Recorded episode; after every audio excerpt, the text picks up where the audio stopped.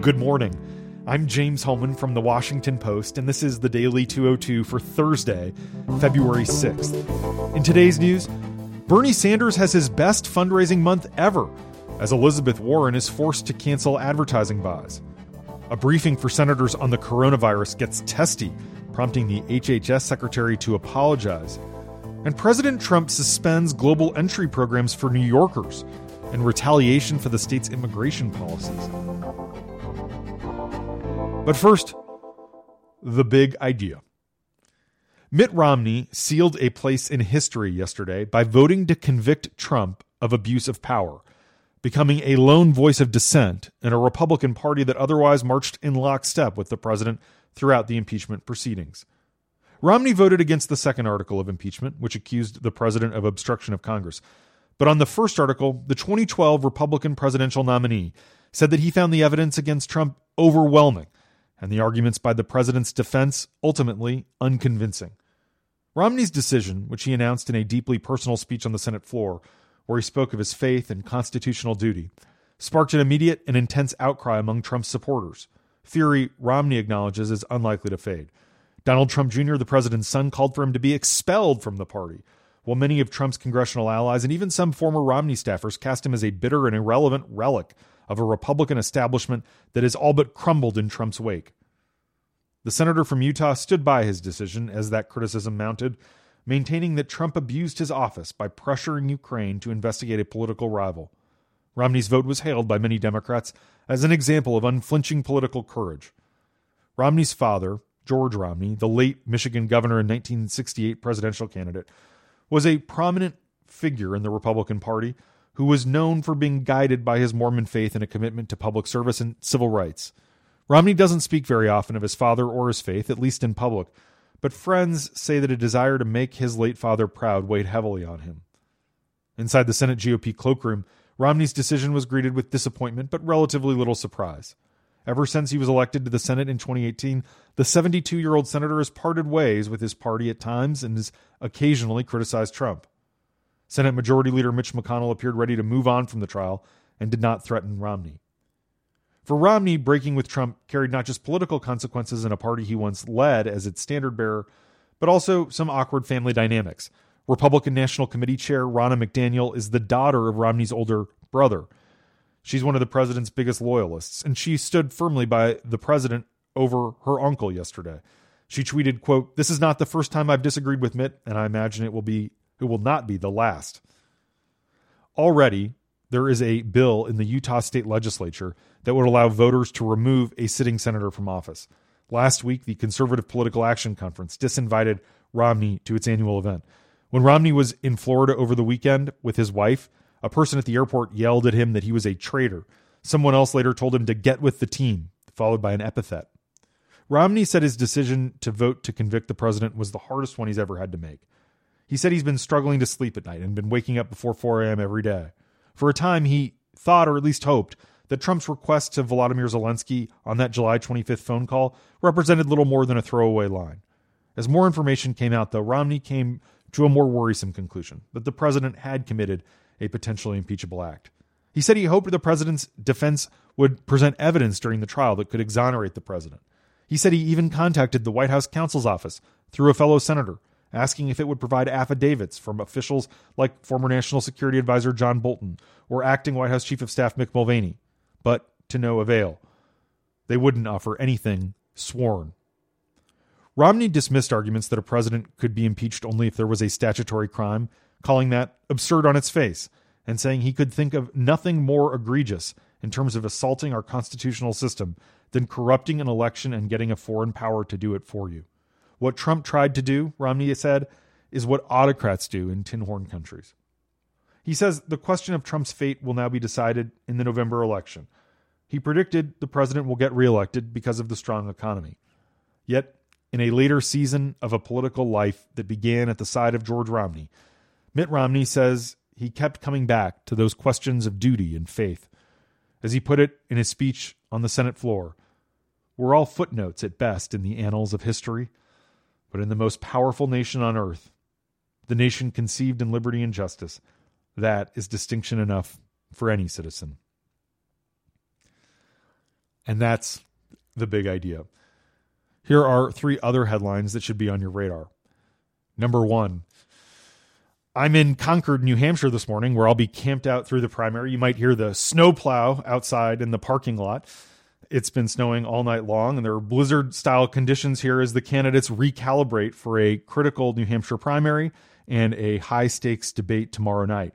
Bernie Sanders announced this morning that he raised $25 million in January, his best fundraising month so far. More than 648,000 people contributed, including 219,000 new donors. The campaign just announced plans to spend $5.5 million more in television and digital commercials across eight states that vote on Super Tuesday. And it will increase advertising that's already been scheduled in California and Texas, the two mega states that also vote on March 3rd. Meanwhile, Joe Biden and Elizabeth Warren acknowledged yesterday that they're facing growing difficulties following disappointing results in Iowa. Both are changing their strategies to improve their chances in the primary here next Tuesday. After admitting that his fourth place finish was a quote gut punch, Biden attacked both Sanders and Pete Buttigieg at length yesterday before a standing room only crowd at the VFW hall in Somersworth. Warren, meanwhile, just canceled half a million bucks worth of TV ads that had been scheduled to run in Nevada and South Carolina after her third place finish failed to provide the fundraising bump that her campaign had been counting on to pay for those ads. With 96% of the Iowa precincts finally reporting, Buttigieg held 26.4% of the state delegate equivalents, followed by Sanders with 25.7%.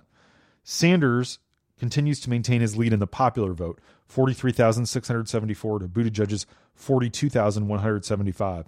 Warren had 18% of the delegates, and Biden trailed with just under 16%. And there are signs of a shakeup inside the Biden campaign. Biden's Iowa state director, Jake Braun, will not continue to serve as a full time campaign employee. Braun, who was national deputy field director for Barack Obama's 2008 campaign, had been hired in May to oversee Biden's operation in Iowa. The campaign also said it will not retain Adrian Bogan, who was overseeing their Iowa field operation. There's growing finger pointing and blame going around inside the Biden operation over who's to blame, although a lot of staffers privately say that it's the candidate's fault. Meanwhile, Warren's campaign manager accused Buttigieg's top strategist of using Twitter to signal to a supportive super PAC where to spend money. Buttigieg advisor Michael Halle sent out a tweet yesterday saying that messages about the former mayor's military experience work especially well in Nevada, where it's critical they see this on the air through caucus day. Warren manager Roger Lau replied, Did you mean to tweet out this instruction to your super PAC? The super PAC in question, VoteVets, issued a statement saying that its officials independently decide their ad strategy, but they've been spending heavily to boost Buttigieg by emphasizing his military experience. We'll see if they up their buy in the Silver State. All this back and forth foreshadows a heated debate tomorrow in New Hampshire. It will air on ABC. Seven candidates have qualified. It's the same six who were in last month's debate, plus Andrew Yang. The four remaining contenders, Tulsi Gabbard, Michael Bennet, Mike Bloomberg, and Deval Patrick, have one day left to meet the criteria but Gabbard appears to be the only person who is on the bubble and might be able to get there. Number two, a patient in Wisconsin has tested positive for the coronavirus, bringing the total in the United States to 12 as the global toll grew to 563 dead and more than 27,000 ill as the health crisis continues to spread out of China. Several U.S. senators confronted Health and Human Services Secretary Alex Azar yesterday afternoon about the administration's response to the virus during a closed door briefing that turned testy. The two Democratic senators from Hawaii were particularly irate. They complained that their state health officials had not been notified in advance that their airport would be one of 11 to receive and quarantine U.S. citizens arriving from the Chinese province where this virus started. Brian Schatz from Hawaii challenged Azar about the communications breakdown, and Azar grew defensive then, later in the briefing, he apologized to Schatz for the tenor of his tone in their conversation. The lack of coordination has been acute in Hawaii. Both of the state's Democratic senators, the other is Mazie Hirono, unloaded on the administration. Schatz described what they've done so far as something the Keystone Cops would do. This is the first quarantine ordered by federal health officials in more than 50 years, and the CDC acknowledges that it's having to improvise. But the tensions in Washington are nothing compared to what's going on in Beijing. China's conspicuously absent leader reemerged last night amid the coronavirus crisis, but only for an audience with a friendly autocrat. A full week after his last appearance in the state media, Xi Jinping was finally seen. not to console quarantine patients in Wuhan or thank the tireless doctors who are treating them, but for an audience with Cambodia's autocratic leader. Xi's usually ubiquitous face had been pictured in state media only one time in the previous 12 days, a week before, when the Director General of the World Health Organization came to Beijing and praised the Chinese government's response to the crisis in ways more often associated with party propagandists. Although the state media said that Xi was personally directing and personally planning the full response to the crisis, there have been no photos of a man who has styled himself as the people's leader actually mingling with the hoi polloi to fight what's being framed on state TV as a people's war. Xi was not in scrubs and a face mask meeting with healthcare workers on the front lines. It was the premier who got that assignment. And there's been no footage of him inspecting the pop up hospitals being erected in Wuhan. The vice premier was dispatched for that task. This vacuum was filled, as vacuums are wont to do, with baseless rumors that Xi had experienced a stroke or been overthrown. This is a political crisis for the Chinese. Number three, the Trump administration will no longer allow New York residents to enroll in global entry or other trusted traveler programs, citing new sanctuary policies that limit federal access to state driver's license data. Acting Homeland Security Secretary Chad Wolf announced this last night on Fox News, naturally. He told host Tucker Carlson that he sent a letter to the New York State Department of Motor Vehicles informing the agency that the state's new limits on information sharing with Customs and Border Protection make it impossible for federal authorities to process traveler applications. The measure is one of the Trump administration's most significant retaliatory moves yet, and more are expected against sanctuary cities and other jurisdictions and states that limit local cooperation with federal immigration authorities.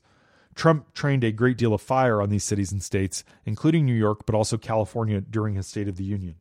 An official with DHS says the move will affect about 150,000 New York State residents who apply for the program each year. Travelers currently enrolled in Global Entry and programs like SENTRI and Nexus won't lose their status, but they will not be allowed to renew. And that's the Daily 202 for Thursday, February 6th. Thanks for listening. I'm James Hohmann. I'll talk to you tomorrow.